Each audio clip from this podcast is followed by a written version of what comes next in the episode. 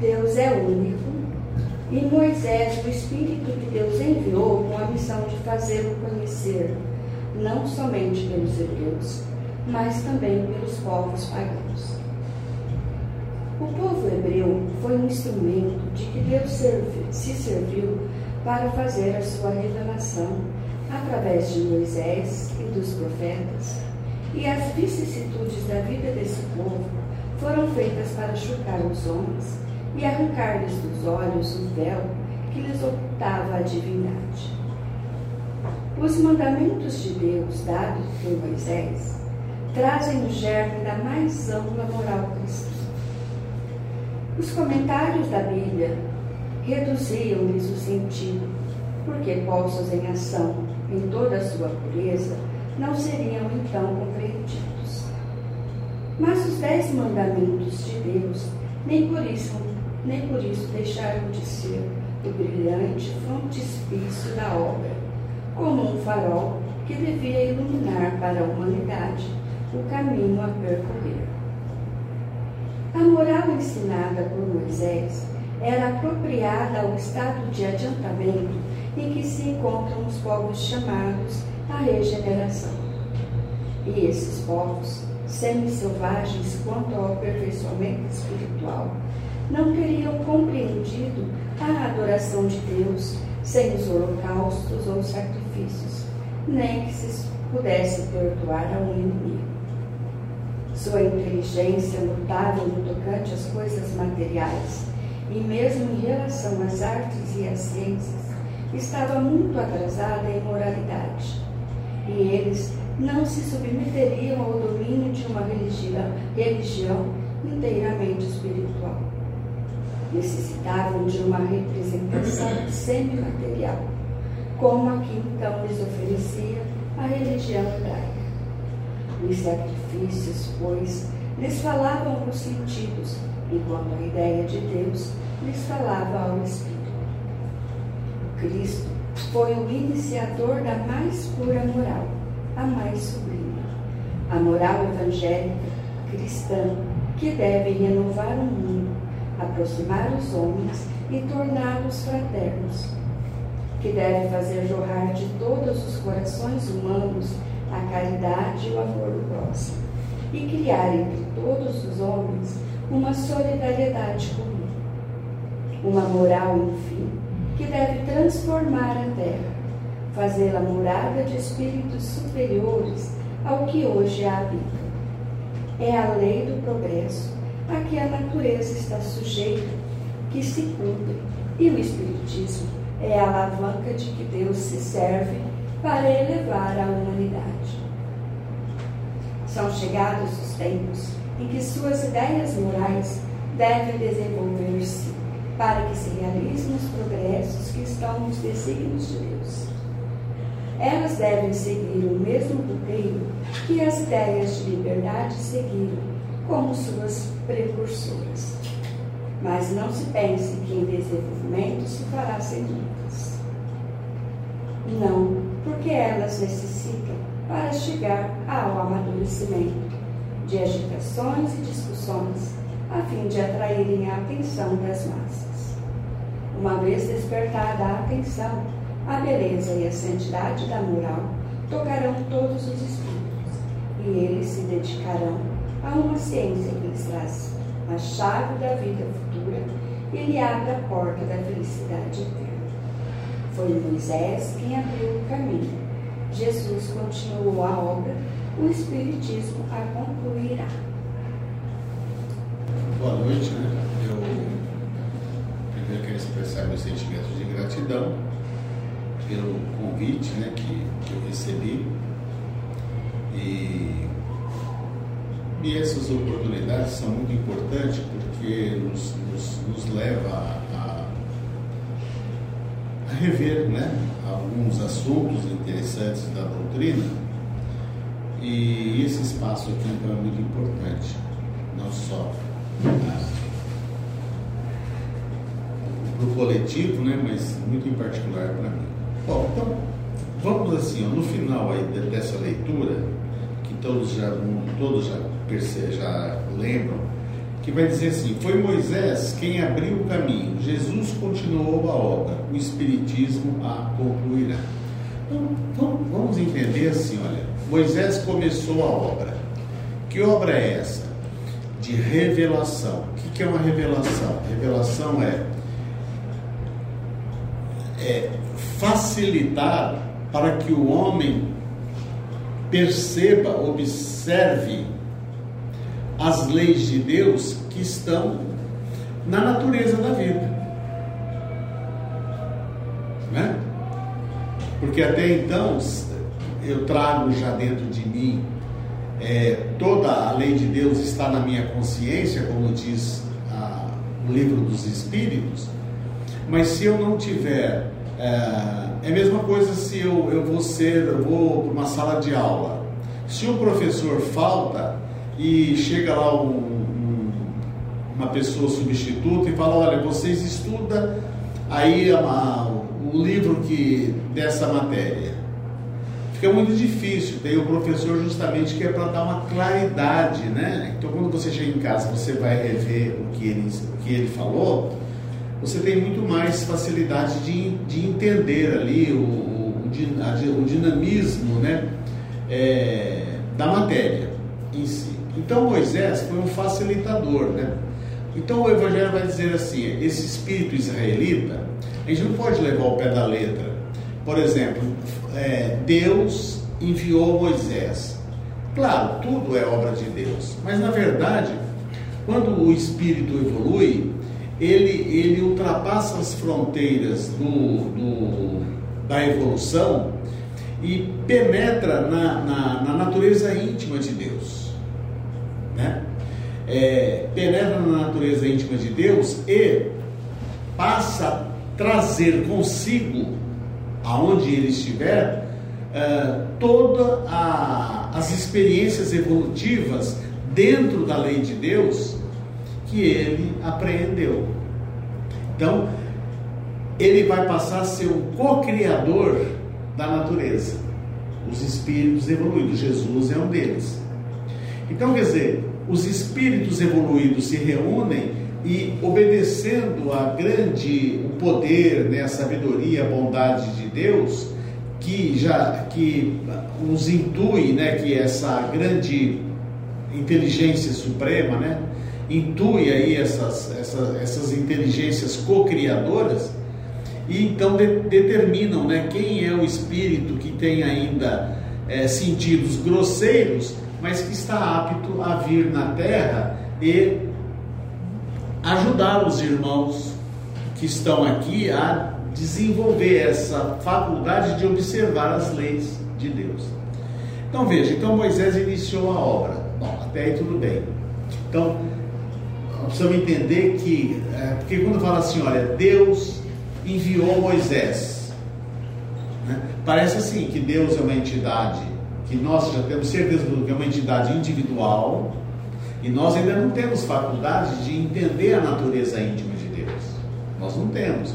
Então, quando fala assim, ó, Deus enviou Moisés, a gente fala assim, ó, Deus é um homem e enviou Moisés. Chegou lá e falou assim, ó, sentou lá no gabinete de Deus e falou, ó, você vai lá e faz isso. Né? E não é bem assim.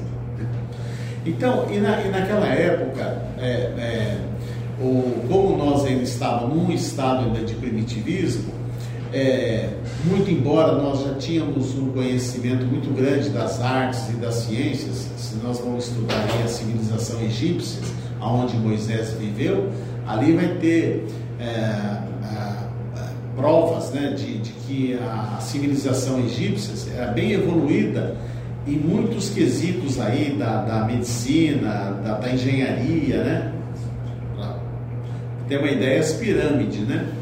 E, mas em moralidade ainda não tinham atingido um estágio favorável para o grau de intelectualidade que aquele grupo né, de espíritos encarnados havia atingido. Então vem Moisés e vai, e vai trazer o que? A grande lei, né? a lei de Deus propriamente dita, que seriam os dez mandamentos.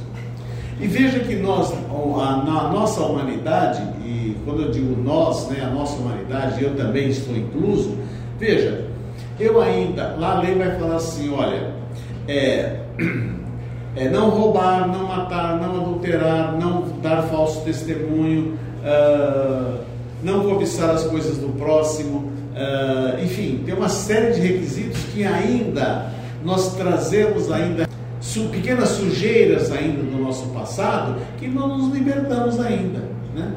É, por exemplo, adulterar, roubar, não matar. Olha, nossa humanidade está fazendo isso ainda, cobiçar, né? Se, se, o, se o fulano compra um carro novo, eu sem querer dou uma olhada diferente. É, isso é um defeito, né? Quer dizer, eu ainda não me libertei, né? Cobiçando coisas, né? Não cobiçar as coisas do próximo.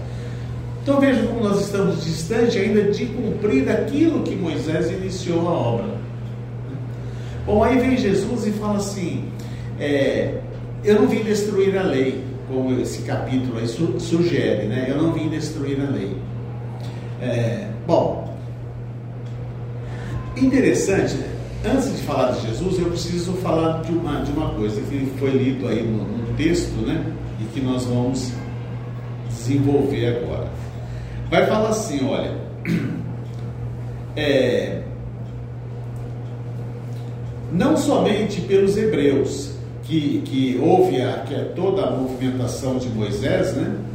Vocês imaginam, por exemplo, a dor, a dor moral, física, que esse povo sofreu ah, para se libertar do povo egípcio, os hebreus. E como surgiu? Por que, que eles foram escravos dos hebreus? Porque tem a história lá de José vendido no Egito. Né? E José, ele vai ser vendido lá no Egito como escravo e, e trabalha lá no palácio como, como escravo. E, mas como ele era um dos nomes que tinha a conexão com os planos superiores, ele, por ser uma pessoa, um espírito é, obediente a essas intuições, porque muitas vezes nós temos a intuição e não obedecemos, né? não atentamos, nós queremos do nosso jeito.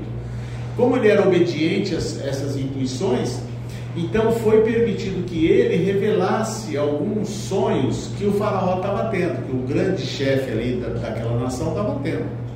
Então o faraó sonhava lá com sete vacas magras, tal, tal, tal, e ele vai interpretar: olha, são sete anos de seca pura, vocês é, armazenem todo o cereal possível aí, porque vai haver uma coisa inacreditável dentro do território da nação egípcia.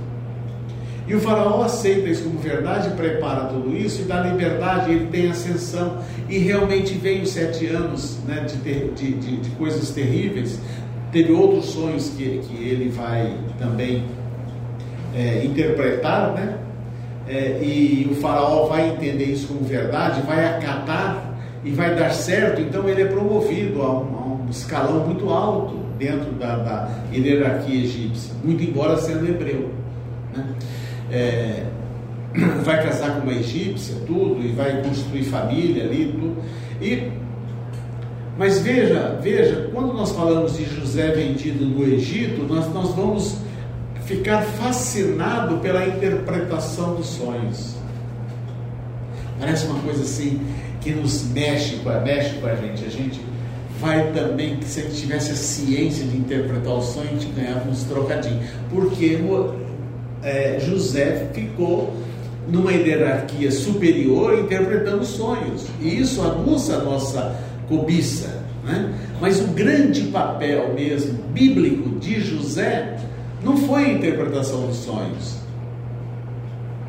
Quem lê lá o texto, quem assistiu na novela, vai entender que José foi vendido pelos próprios irmãos como escravo, porque já era uh, fruto de ciúmes, porque como José tinha uma ascensão espiritual, ele era o mais caçula, mas tinha uma ascensão espiritual que os irmãos percebia o trato que o seu pai dava a ele, devido a essa ascensão espiritual, e o seu pai, pai de todos ali presente, tinha uma, uma responsabilidade patriarcal, também de ascendência espiritual, né?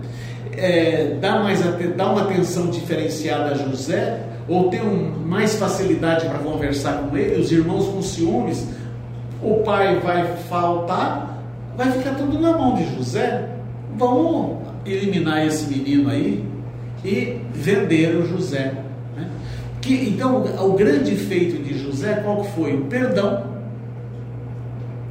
José perdoou os irmãos, acolheu os irmãos, tanto é que ele vai perdoar, não só perdoar os irmãos, como vai abrir a porta do reino egípcio, que ele tinha esse poder, para a nação hebraica. Todos os hebreus foram morar no Egito, a convite dele, devido à autoridade que ele tinha na hierarquia egípcia. E aí então, enquanto José é, permaneceu no corpo físico, ah, o povo dele foi muito bem tratado, era igual por igual. Veio outros faraós, né? Também é, continuou com essa, com esse tratamento, né? Devido à história, né? É, que, que legada por, por José ali no meio, mas de repente lá na frente, uns 100 anos depois da morte de José, vem um outro faraó lá, os auxiliares diretos do faraó e falam: oh, tem uns negócios errados aí, está dando muita despesa, está dando. Tá, tá, vamos transformar esse pessoal aí em serviçal nosso. Foi, e ficaram quatro anos, 400 anos na escravidão lá. Né? Na escravidão. E aí precisou vir Moisés com uma ascendência é, é, é, filho de hebreu, né? com, com uma uh, egípcia. Né? E aí é, ele foi criado no palácio mas a ascendência espiritual dele era dos hebreus. Materialmente, culturalmente, ele, ele ganhou todo o status egípcio. Mas a ascendência espiritual dele era do povo hebreu. Então, onde aconteceu tudo isso? Então, nós estamos contando aí a história que fala aí, Moisés começou a obra, né? Tá certo, né? E esse negócio que Deus enviou é uma força de expressão do próprio uh, Espírito que está escrevendo. Né? Ele não vai, ele não tem tanta, tanto espaço para explicar detalhadamente, né, que os espíritos superiores se reúnem, né, para ajudar os irmãos e tal, assim, assim, assim. Aí vem Jesus. Bom, aí todos os profetas, né? Bom, aí vamos, vamos lá, vem todos os profetas, Jeremias, Isaías, é, Oséias, é, e Jesus vai citar todos esses profetas. Quando há o debate entre, ou o embate entre Jesus e os seguidores lá da, das seitas existentes naquela época, né? os fariseus, os, os uh, uh, é, os coletores de impostos, tinha lá os saduceus, é, tinha muitas, muitas culturas religiosas né, é, envolvidas ali na, dentro da cultura judaica, da cultura hebraica, né, que foi a divisão lá da, da, das doze tribos, tal, tal, que não dá para explicar muito também não. Mas veio, por que que vinha esses profetas? Agora nós vamos entrar num ponto interessante. Aqui o texto fala: Deus se utilizou do povo hebreu para fazê-lo conhecer, né? não só os, o povo hebreu, mas também pelos povos pagãos. Então, o povo hebreu, os hebreus, que depois vieram ser os judeus, né, porque foram para uma, uma região chamada Judéia, então passaram a ser os judeus, que são descendentes dos hebreus. Por quê? era necessário que, é, é, que através deles, né, os povos pagãos também iam conhecer Deus. Por quê? Pagão é toda pessoa ou coisa que não está relacionada com o batismo do ponto de vista do judaísmo. Então, quando fala povo pagão, é que não tinha cultura judaica. E, e porque o judaísmo ele tinha uma crença num Deus único. E o cristianismo, é, o cristianismo e, e, e o islã, mas que segue e adota rituais religiosos politeístas, quer dizer, os povos pagãos, eles adotavam culturas politeístas, por exemplo, a, a deusa Vênus, a deusa da, da cultura lá, é, do vinho, do. Não tenho tudo, já, já estudei bastante, mas não, não tenho na memória mais esses deuses, não, né? Que também não há necessidade de nós sabermos. Então, havia necessidade desse povo sofrer. Agora veja bem, se Deus, lá no livro dos Espíritos, na questão 21, que eu trouxe até aqui, olha, vai falar assim: olha, há entretanto uma coisa que a vossa razão vos deve indicar: é que Deus, modelo de amor e de caridade, Deus, modelo de amor e caridade. Se Deus é modelo de amor e de caridade, como que ele vai escolher Veja bem, nós estamos aqui numa, tem a sua família, a sua, a sua, da Vilma, né, a sua família. Então, pega uma família daqui presente e fala assim: ó, essa família vai sofrer, que é para os outros aprender. Olha que coisa horrível. É justo isso? Seria justo? Não, não é justo. Então, como é que é o dinamismo, né, da, da a dinâmica do fenômeno da vida opera? Para dizer é, é, que o povo tinha que sofrer para a humanidade aqui na Terra aprender, porque era a força de expressão do momento. Mas vamos chegar lá e vamos dizer assim: olha, por que, que, esse, que, por que, que esse povo tinha que sofrer? Porque eles tinham comprometimento com a lei divina. Então, por exemplo, vamos supor, vai, é, e esse, esse povo ele foi, as suas vicissitudes, né? Eles foram invadidos pelos saduceus, não, pelos macedônios, pelos sírios, todos os povos superiores, porque eles eram, eh, os hebreus eram povos pastores, né? É, todo, todo o povo um pouco mais é, fortalecido pela ambição e pelas armas invadiam eles. E eles, eles eram escravizados. Né? Eles eram escravizados, eles eram não só na época dos egípcios, mas eles continuaram sofrendo ah, invasões, é, é, perseguições, eles continuaram invadindo, sendo, sendo também. É,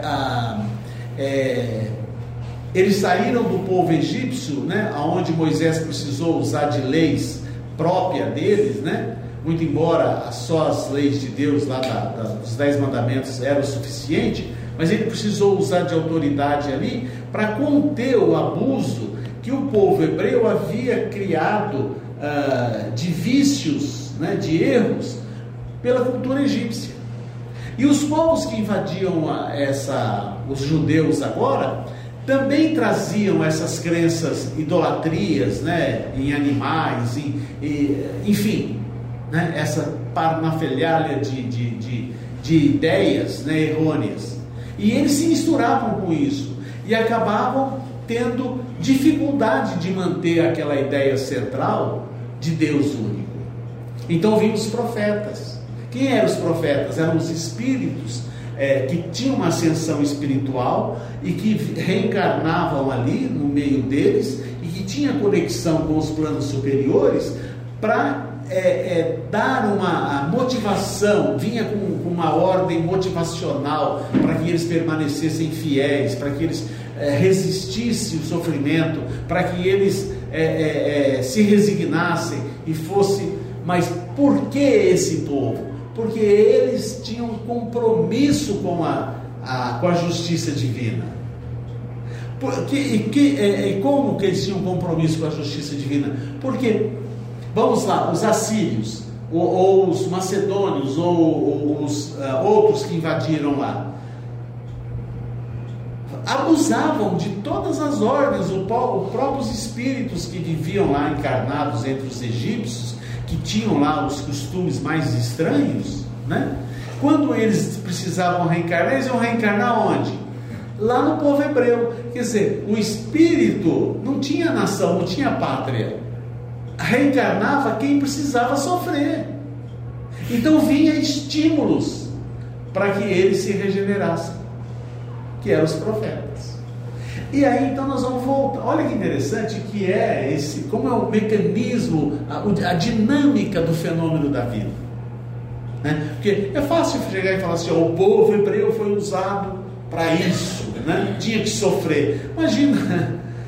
E, e eles eram rebeldes, mas é o que eles tinham que viver ali de uma cultura simples, que era do pastorio, de pequena agricultura, de subsistência, é, é, com muito sacrifício, né, conseguiam algumas coisas e vinham povos e destruía tudo, e, e era, era, um, era um Deus nos acuda, mas espíritos que precisavam vivenciar aquelas experiências doridas para aprender. Então, e, e, tinha um nome lá, mesma coisa, Brasil Pátria é, pátria, coração do mundo, pátria do Evangelho. Quem está reencarnando entre nós aqui?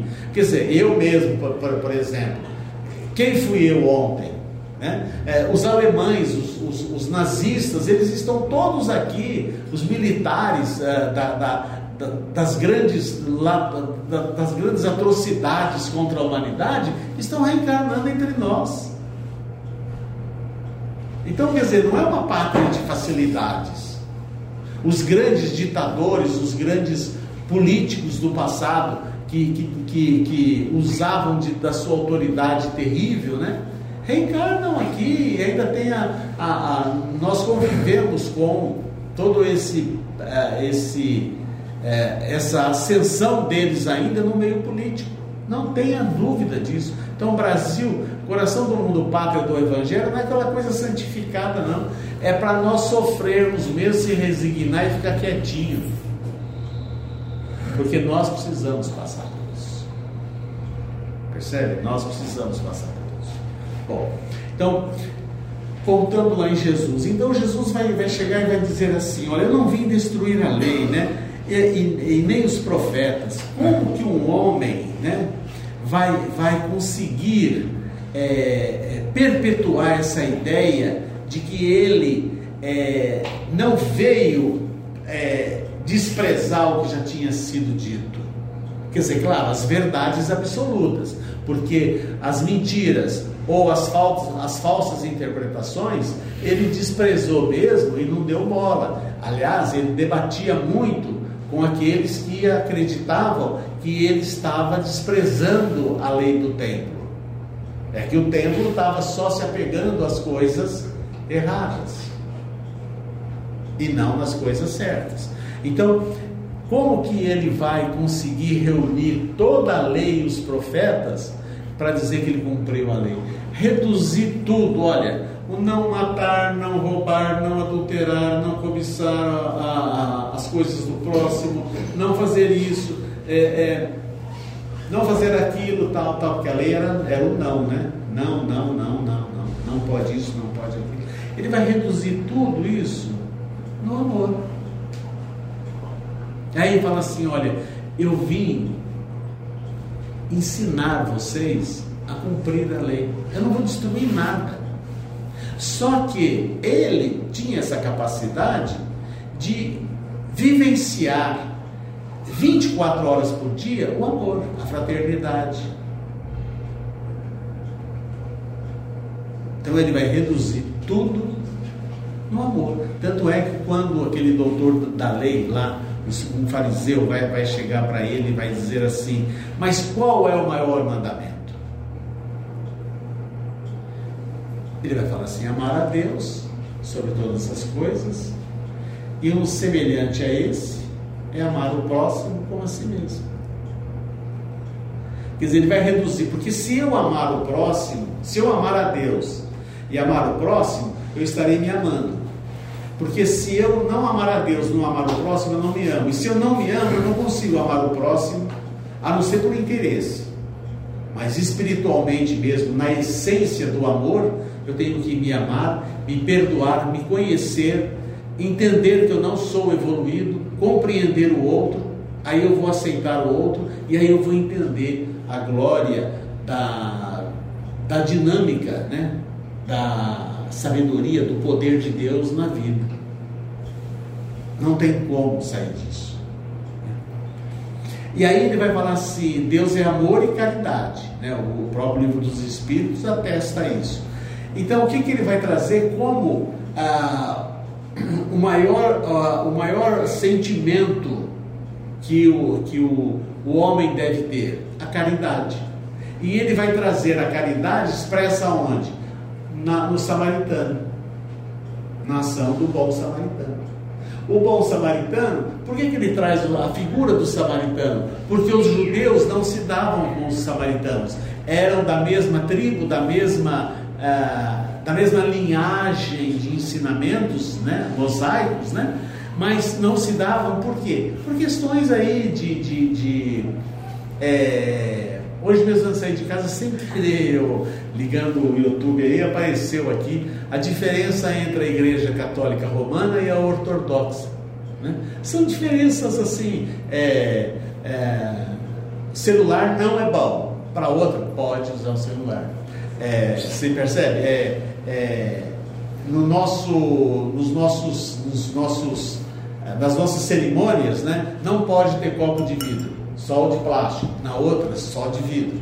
Percebe? São coisas, detalhes pequenos. Né? Então os samaritanos e os judeus tinham esse problema.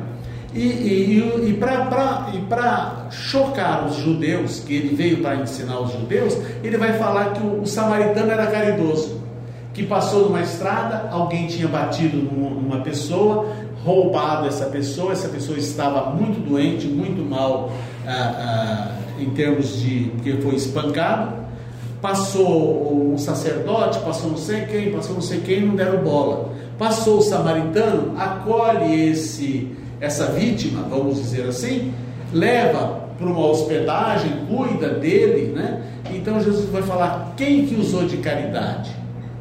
E todos tiveram que responder, o samaritano. E qual era uma das diferenças entre os judeus e os samaritanos? Os judeus acreditavam que pelo menos uma vez por ano todos deveriam ir no templo de Jerusalém. Todos deveriam se reunir lá no templo. Até hoje, o islamismo lá, uma vez por ano, tem o Ramadã, que eles têm que ir lá, ficando. Como não cabe todo mundo, eles ficam dando volta lá numa, num trem lá. É uma cultura deles, ninguém, não estou falando mal nem bem, né? Só narrando. Então, e os, e os, e os samaritanos, eles acreditavam que se eles subissem num monte, eles se aproximavam de Deus e, e, e, é, e estava já feita a conexão. Então, um, um, tinha ir no templo, o outro subir no monte. Jesus vai lá e diz assim: Olha, haverá um dia em que nem no monte nem no templo toda a humanidade vai compreender Deus em espírito e vai prometer. Por isso que está lá, Moisés iniciou a obra, Jesus continuou e o Espiritismo concluirá. Por que o Espiritismo concluirá? Porque é uma doutrina é, sagrada? Não. Jesus mesmo promete o consolador, promete o auxiliar.